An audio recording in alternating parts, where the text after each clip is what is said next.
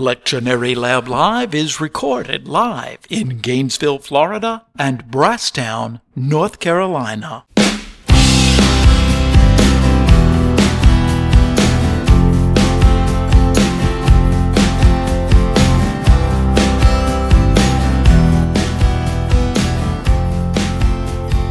Welcome, everybody, to the Lectionary Lab Live. I'm John Fairless. I'm here with my Bubba, Delmer Chilton. Say hey, Bubba. Hey, Bubba. Hey, man. Good to hear you today. We're getting ready to talk some text, think about preaching for the second Sunday in Lent. These are the texts for February the twenty-fifth.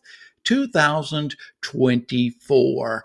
Your words are coming to us from high on the mountain today. We will yeah. call you the uh, uh, the Moses Bubba for this uh, for this session. I'm on top of a mountain above the Valley Cruise Retreat Center of the Diocese of Western North Carolina, the Episcopal Church, doing some retreat work with the Episcopal clergy. Just outside Banner Elk, if you want to figure uh, out where I'm about eight miles out of Banner Elk between there and Boone. Place.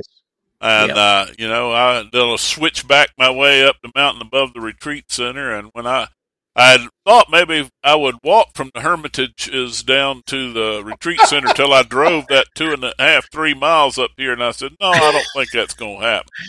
I'm driving well, would, back would, forth. Would, would, a, would, would a younger Delmer be able to do that, or is it just, you know, that just don't make no sense to me? Be able to or would are two very different questions. I got you, man. I got beautiful, you. Beautiful, beautiful place up here. Fantastic. Place. All right. All right. Well, tell us what you got on your mind today as we uh, begin to think about preaching. Well, you know, this is uh, the Genesis Uh, Abrahamic covenant at ninety-nine, you know, Abraham as good as dead. uh, I think one of the themes running through this is, is life and death. It's, it's picked up by Paul, and uh, when he does that section, that to us, the logic of it seems a little funny. And I'm going to start right there in the middle of this Romans hmm. um, four nineteen, in which he talks about Abraham did not weaken in faith as he considered his own body already as good as dead. Mm-hmm. And then he, you know, fully convinced what God had done and reckoned him righteousness. And he, he talks a little bit about um, Sarah's womb being barren, you know, and then ends up down here with Jesus our Lord from the dead. So the logic that he's getting at in here has to do with the power, trusting a God who's able yeah. to restore the unrestorable, to fix the unfixable, mm-hmm. to bring back us and everyone, you know, from the dead. Yeah. This is the theme that runs through this. So you got Genesis, which is Abrahamic covenant in which he comes and and he talks to Abraham. Good, and he's ninety-nine, and Sarah's womb is barren. You got the psalm. The first half of that psalm is, woe is me, all these awful things are happening. We don't see that part. Then you got the second half in which he talks about the vindication and what Lord has done. You know, God brought life out of death. Yep. You've got what I just talked about from, from Romans, where he reaches back, talk about Abraham and Sarah. Then you've got this gospel dynamic in which Jesus has responded to Peter saying, thou art the Christ, by saying, and here's what that means. Yep, yep. And they go, no, no, no, no. And he said, no, yes, yes, yes, yes, and calls the crowd and starts talking about dying and living and all that. Mm-hmm. So the major theme, I think, running all through here is trusting a God who can bring life out of death, yeah, hope out of despair, renewal out of failure, et cetera, et cetera. Um, yeah, and and such a key running through that. It is not the amount of faith we have, which we no, often, no, no. we often, you know, hear that you just need more faith, et cetera. The disciples, you know, on another occasion, Lord, increase our faith. Jesus said, uh-uh, no, you need but a little faith. It's about who the faith is in. I, I saw, what the one you're trusting can do. I yeah. saw a Facebook meme, which I reposted, at Robert Capone, and he says, we're always trying to turn a gift into a deal. Hmm. It's always grace. But yeah. we're always trying to turn a gift into a deal, and we'll look at it. And so we say, well, how much faith do I have to have to get this free gift? You know, how much, what I got to do? How much do I need to believe? Yeah. How how much do I have to believe? What I got to do? Yep. And and it's all about that's not, not what it's about. Mm-hmm. Um, you know, like I said, what does it mean to have faith in God? Is it about believing things about God, or is it trusting in what God can do? And our old friend Liston Mills comes in again. The question is, mm-hmm. can God be trusted? Yeah. And the answer in all texts today is yes. You better betcha. A promise, a promise that God can be trusted. Whatever valley we're in, God can bring us to the mountaintop. Mm-hmm. And, um, you know, yep, that's where we are. Absolutely. And I, I, I, I love a look, memes every once in a while because they help me focus. You know, these quotes, you know, they help yeah. me focus on the thing. Yeah. And and I, I posted one that I, I read in a book I was reading while on retreat. Mm-hmm. And it was from G K Chesterton and said, Christianity has died many times and mm-hmm. it has risen because it serves a God who knows the way out of the grave. Mm-hmm. So, and, and we find ourselves in a time in which everybody's lamenting the death of the church. Mm-hmm. Well, you look back two thousand years of church history, the church has died. Many times. Many times. And part of it is for us to continue to believe that we serve a God who knows the way out of the grave.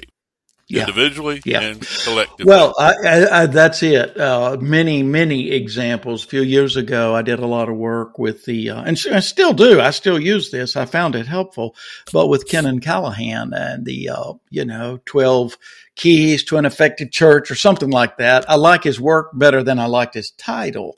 But yeah. one of his main premises is wherever you in your local church or wherever we in the church, big C, find ourselves, we are people of the resurrection. And yep. you got to remember that and you got to live into that. And so that's kind of attached to what you're saying here. So looking at Genesis seventeen, one through seven, mm-hmm. and then it cuts yep. and does fifteen through sixteen. I use cut advisedly. It cuts out circumcision. Ooh, I wasn't going to go there, but uh, here you go. Uh, well, I think it's important to mention circumcision. It cuts that section out. I think one of the commentators says tactfully. So, tactfully. Um, yeah. So Genesis seventeen, one through seven is the covenant of circumcision. Okay, yeah. Because there's an earlier in fifteen, there's an yeah. earlier covenant mm-hmm. that that what God makes. So this is one later as they have continued to wait. And you go all back, all the way back to Genesis twelve for that initial call, follow me right. and I'll give you the land. Right. This is a reminder of how long they've been waiting. And there's Abram at ninety-nine and he says, I know you're waiting and I'm still, just hold on a little bit longer, God says. yeah. Yeah. He's ninety. I love the the way they're at ninety-nine. Mm. And, uh, right, Paul, when he quotes it, then he don't, he don't, don't, um, he's not very tactful. He said, he was good as dead. Yeah, well, let's be you honest know? about it. Well, and just, yeah, yeah and then as you read through Genesis and, and this, and there's the conversation Sarah has with her yep. uh, women friends. She said, well, yep. do you think I'm going to get pleasure from that old man? I don't think so. you know, this well, is, yeah. There are two things that cut out. First one is is the seven, the the part between, uh, let's see, that's seven through, what, fourteen? And that talks about the, the the covenant of circumcision, and that's important. This is the first time there's an ask of something that they are to do, and this is yeah. important for Romans later, because Paul in Romans, it's very important to him that Abraham believed before, prior to the request of circumcision and obedience to circumcision. Mm-hmm. Mm-hmm. The belief came first, yeah. and that's important. Because you know, in the in the way in which Paul understands the story of Abraham, so you've got that that's that circumcision thing, and then verse seventeen. What I want to play with? Look at verse three. Then Abram fell on his face, and God said to him, mm-hmm. and he does the covenant. Right. Verse seventeen, which we don't do. Mm-hmm. Guess what it says? Abraham fell on his face and laughed. Yeah. So Not I think a homiletic, a homiletic entry point would be the repetition of fell on his face. Hmm. And in one place, he fell on his face in awe and wondering what's going to do. Mm-hmm. Here's God has appeared to me. God is speaking to me. All the way through this, nobody, you know, the way, the part we read here, nobody says anything. Mm-hmm. But God, God makes the covenant. God is, takes priority. God says, I'll do this. I'll do this.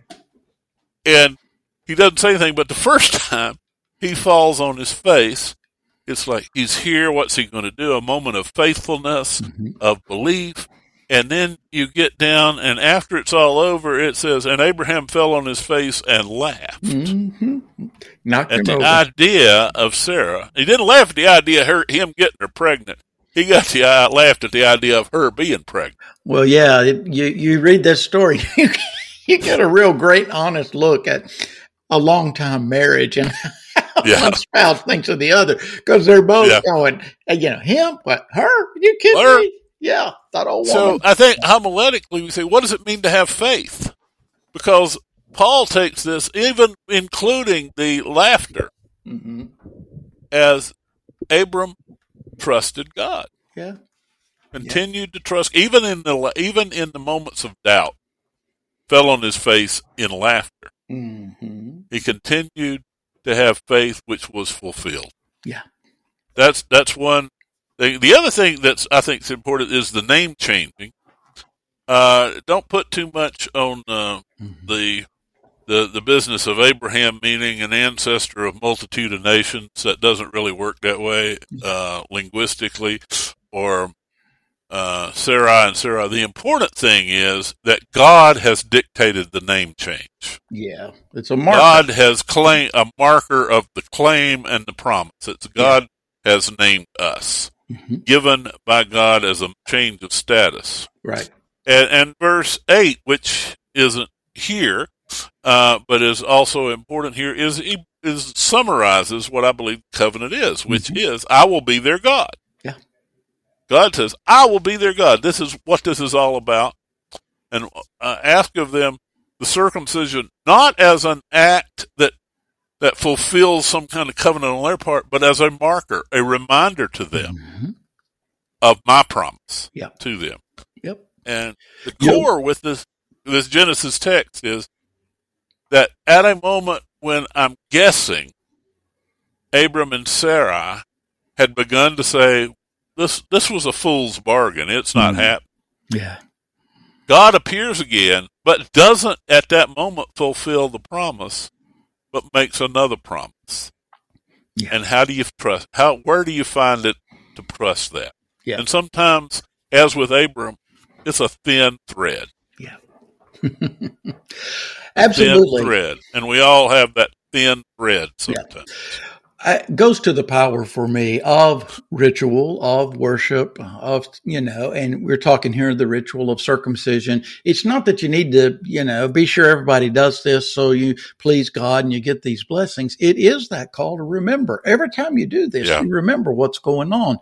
And that goes for so many of our rituals uh, in worship. It's why we take the meal, right? Uh, we yep. remember, and it's not to do it over and over. Oh, I missed communion last week. God's going to get me. I better hurry up and, you know, get back to church. No, it's, uh, yeah, you need to hurry up and get back to church, but it's, it's not for the reasons yeah. we uh, articulate sometimes. Yep. So, to move into the psalm, we have the second half of this psalm.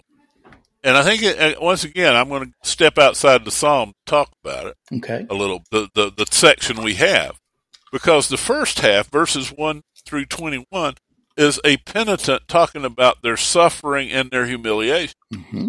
This is one that's often used on Good Friday uh, liturgy, you know, the suffering and, and, and, and difficulty that they're having. And then verse twenty-two is when he says, I will tell thus to my brethren, to the congregation, and then it launches into what we have today, uh, the what is said to the congregation. Now, right.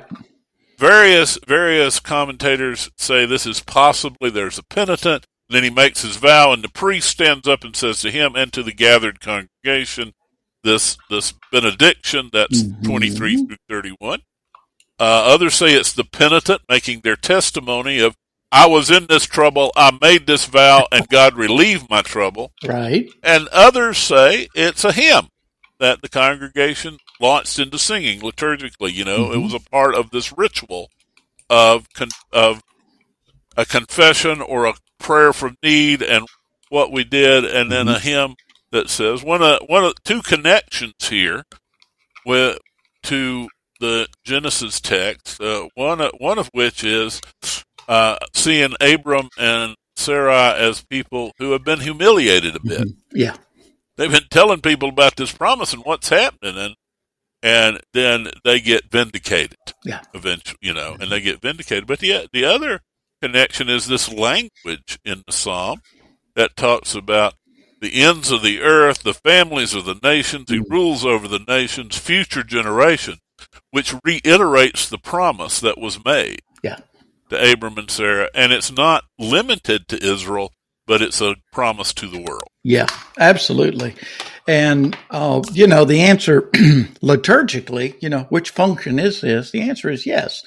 Uh, yes, it's, it's exactly. Likely, uh, you know, used in all of these forms. One's an act, one's a, as big a possibility as the other, and it was possibly used that way mm-hmm. and can be used any way you want to. There you go. How does it fit? All right. Yep. All right. And so Romans four thirteen through twenty-five is Paul's meditation on the story we had from Genesis seventeen. He quotes directly mm-hmm. seventeen five in verse seventeen, mm-hmm.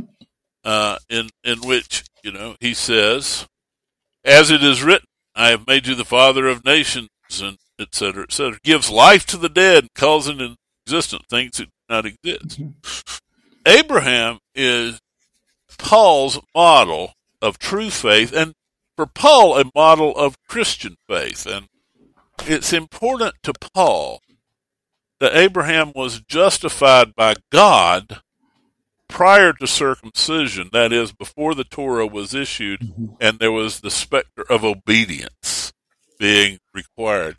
For Paul, the faith of the Christian is like the faith of Abraham, that that there is... faith comes prior to any possibility of obedience. Yeah. You know, that God gives us the gift, and we haven't done anything to earn the gift, and we are to respond to that gift. And this is why he uses all this language throughout this about uh, death, yeah. you know.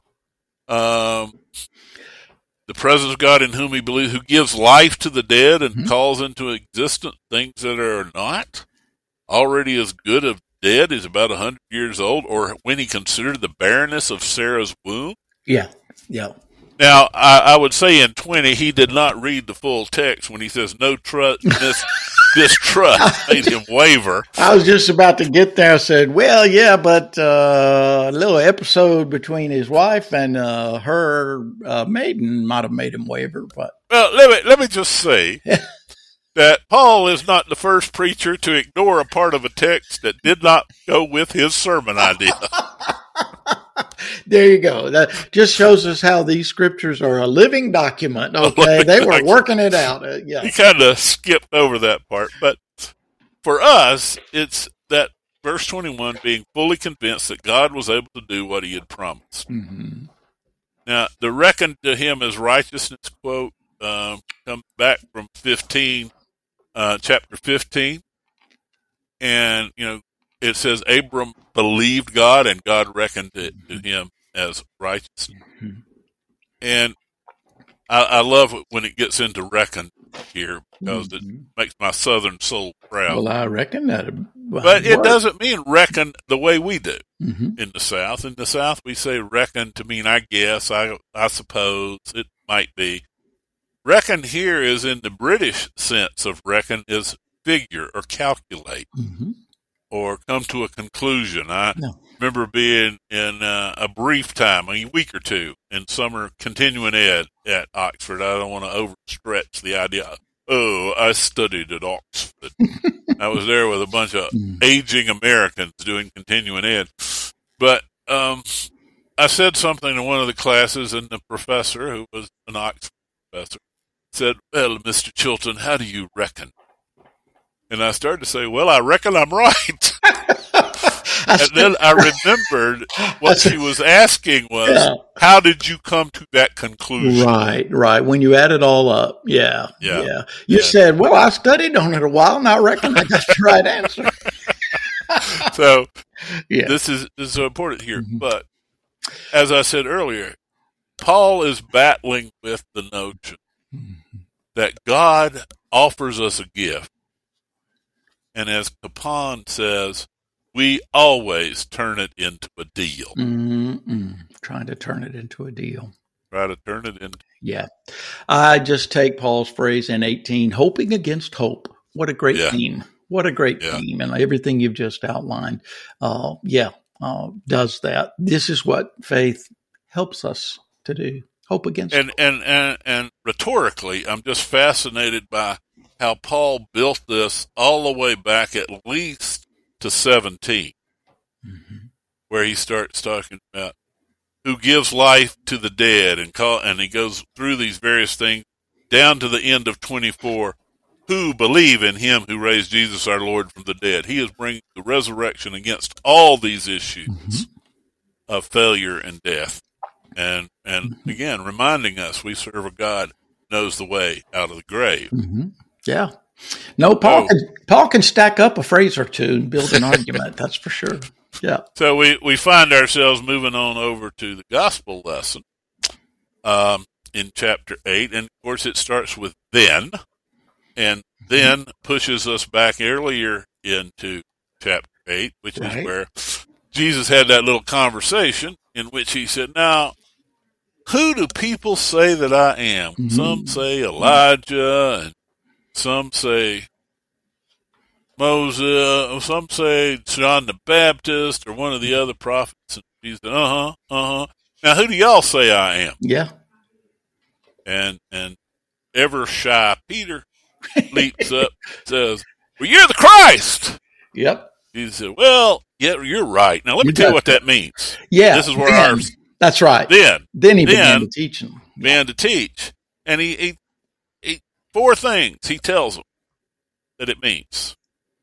Uh, son of man, and, and reading around, there are a lot of things you can do with that, but not today. Mm-hmm. Here today, it just means I. Yeah.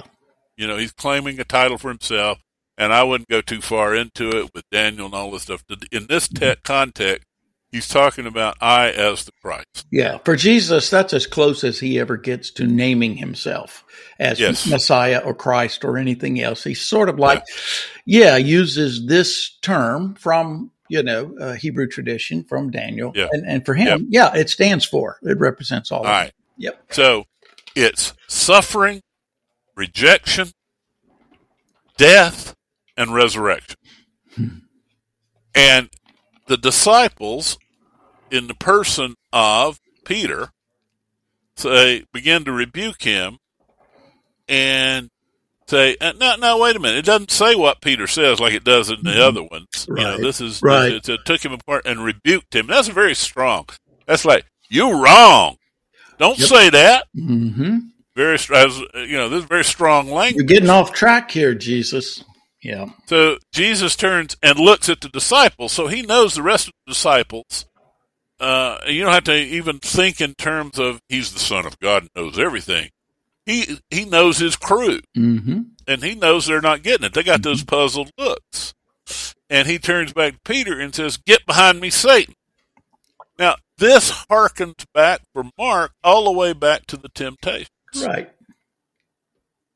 Because the temptations in some were to walk away from being the Son of Man in the way in which Jesus understood he was going to have to be the Son of Man. Mm-hmm. That is, walk away from the suffering, the rejection, and the cross. Right. Here, I got alternatives for you. So, and Jesus rejected those in the wilderness, and now he rejects them by saying, get behind me, Satan, because yeah. he recognizes in Peter's very almost innocent concern, right. the voice of the tempter is a genuine temptation. Mm-hmm.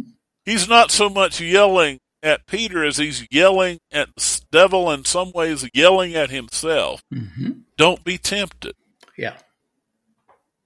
This, yeah. yeah, this is what happens. He's not calling Peter a, a you know, a red skin, horned entity, fallen angel from the sky. No, this, this is, as it was in Mark's version of the temptation story, you know, all we got, uh, you know, last week, first Sunday in Lent, was yeah. spirit driving, Jesus in the wilderness, tempted by yeah. Satan, wild beasts with him, et cetera. You know, I don't want to get too long into that, but part of my recollect, or uh, part of my uh, having to put all that together, at least in my own mind, was, well, this temptation was needed; it was necessary. Yep. And as with, for example, yeah, as with, for example, in the book of Job, in that opening counsel, the Satan has an, a sort of an assigned role. This is, yeah. you know, this is part of it. There's, there's got to be opposition in order for us to find strength. And yeah. so yeah, Jesus is just clearly saying here, look, Peter, yeah, look, this, I know it's the temptation. I know, you know, you're speaking. Um, I'm not the one that's off track here. You're a little off track. Let's, let's get back together. So, and, and so verses thirty-one through thirty-three, Jesus is talking to the disciples. And then thirty-four through thirty-eight, he opens it up. It says the crowd and the mm-hmm. disciples, because mm-hmm. he knows they've overheard. And this is where we get the famous, if you want to become my followers, deny self, take up cross, and follow me. And by implication, taking up the cross and following means undergo suffering, be rejected, it's the and whole risk deal. Death. Uh, but hear the promise of the resurrection, which is probably why they're like, wait a minute, no, part of it's concern for Jesus. Part of it is this is a cognitive dissonance from what they understand the Messiah is supposed to do. Mm-hmm. But some of it is, I'm, this is not what I signed up for, baby. Yeah. Yeah. You said, follow me, and I, I, I dropped my stuff and I followed, but whoa. Yeah. Well, and I'm we, not sure this. I understood what you were saying. Mm-hmm. And we don't want to get our congregations all caught up, but again, keep in our minds straight, because we preached the Transfiguration a couple of weeks ago, and that's what's about to happen. This is all happening yeah. right before that, six days later, uh, that let us in. And so they are struggling to get clear on yep. who Jesus yep. really is, and one of our overarching questions, what it means for him to be the Christ, right? What does it mean? He's telling them, okay, yeah, the Christ, suffering, et cetera, death, rising again, and they're struggling to understand what that means, because they are called to follow that Christ. And if we're following, um, yeah. and we're gonna we're gonna take on some of the same stuff, and it is it's a hard call. And, and so you see, the rest of this text is kind of what I call piling on, and these adages that we find thirty-five through thirty-eight mm-hmm. are found in various places in Matthew and Luke, but not strung together in this same way. So they're right. what we would call authentic memories of things Jesus said, and mm-hmm. Mark has used them here to reiterate, to to underline following and denying and yeah. taking up the cross. Save life, lose it, lose life, save it, save it, profit, have the whole world, lose your life. Mm-hmm. What can you give for your life, et cetera, et cetera, the ashamed of me. But notice it ends with, comes in the glory of his Father with the holy angels. Both of these things that scare us so bad, mm-hmm. these sayings end with an affirmation of resurrection. And yeah. you have suffering, rejection, death, and three days rise again. Mm-hmm. You have this litany of, if you want to save your life, you lose it, and lose your life for my sake, and the gospel will save it, and what'll it profit, and forfeit your life, and what can you give for your life, and mm-hmm. adulterous. And then it says, he comes in the glory of his Father with the holy angels. Mm-hmm. The theme for the day, through stretching through all these texts, is, can God be trusted? Mm-hmm. to do what God says one to do. Yep. Can God be trusted to support us through life and death? Mm-hmm. Can God be trusted enough for us to follow wherever mm-hmm. we are led? Yep. Yes, yes, a thousand times yes. Yes. Amen. This is the hope against hope, is that we will not be left to uh, suffer and die without the promise and the hope of the resurrection. But it is also coming to grips with there is no resurrection without suffering and dying. Yeah. Right? It's the essential tension of uh, one of my favorite theologians, Jorgen Moltmann, in The Crucified Christ. Um, you know, that that there is no resurrection. There is no uh, resurrected Christ without the suffering Jesus on the cross. And so no wonder they struggled with it. In, in ways, yeah. we're still struggling with this same tension. But, yeah, uh, that's what we got going on today. That's all, preachers. That's all you got to handle today. Um, but nothing, nothing, nothing to it. Nothing yeah. To it. Bubba, thanks for giving us some ideas and things to think about and uh, various ways to get into it. And so, as always, we're praying and wishing you all Uh, a great time as you work this week and as you prepare to proclaim coming up next weekend. Um, that's about all I can say. Um, but, uh, Bubba, if you're done, I don't reckon there's much left for us to do today other than to tell everybody bye. Everybody bye. I've traveled down a lonely road. Lectionary Lab Live is a Two Bubbas and a Bible production. Our opening theme is Top of the Morning, performed by Track Tribe. We go out today with the gospel song, Just Lift Your Cross and Follow Me, composed by Ira Stanfield, performed by Larry Ford. Jesus, how folks were treating then I heard him say so tenderly,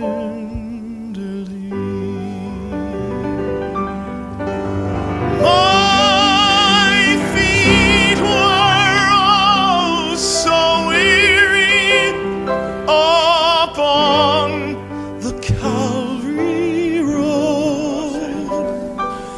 The cross became so heavy, I fell beneath the load. Oh, just be faithful, weary pilgrim. The morning I can see. Just lift your cross and follow close to me. Absolutely beautiful. Oh Jesus, if I die upon a foreign field someday, 'twould be no more than love demands, no less could I repay. No greater love has mortal man than for a friend to die. These are those words I gently heard him speak to me. Oh,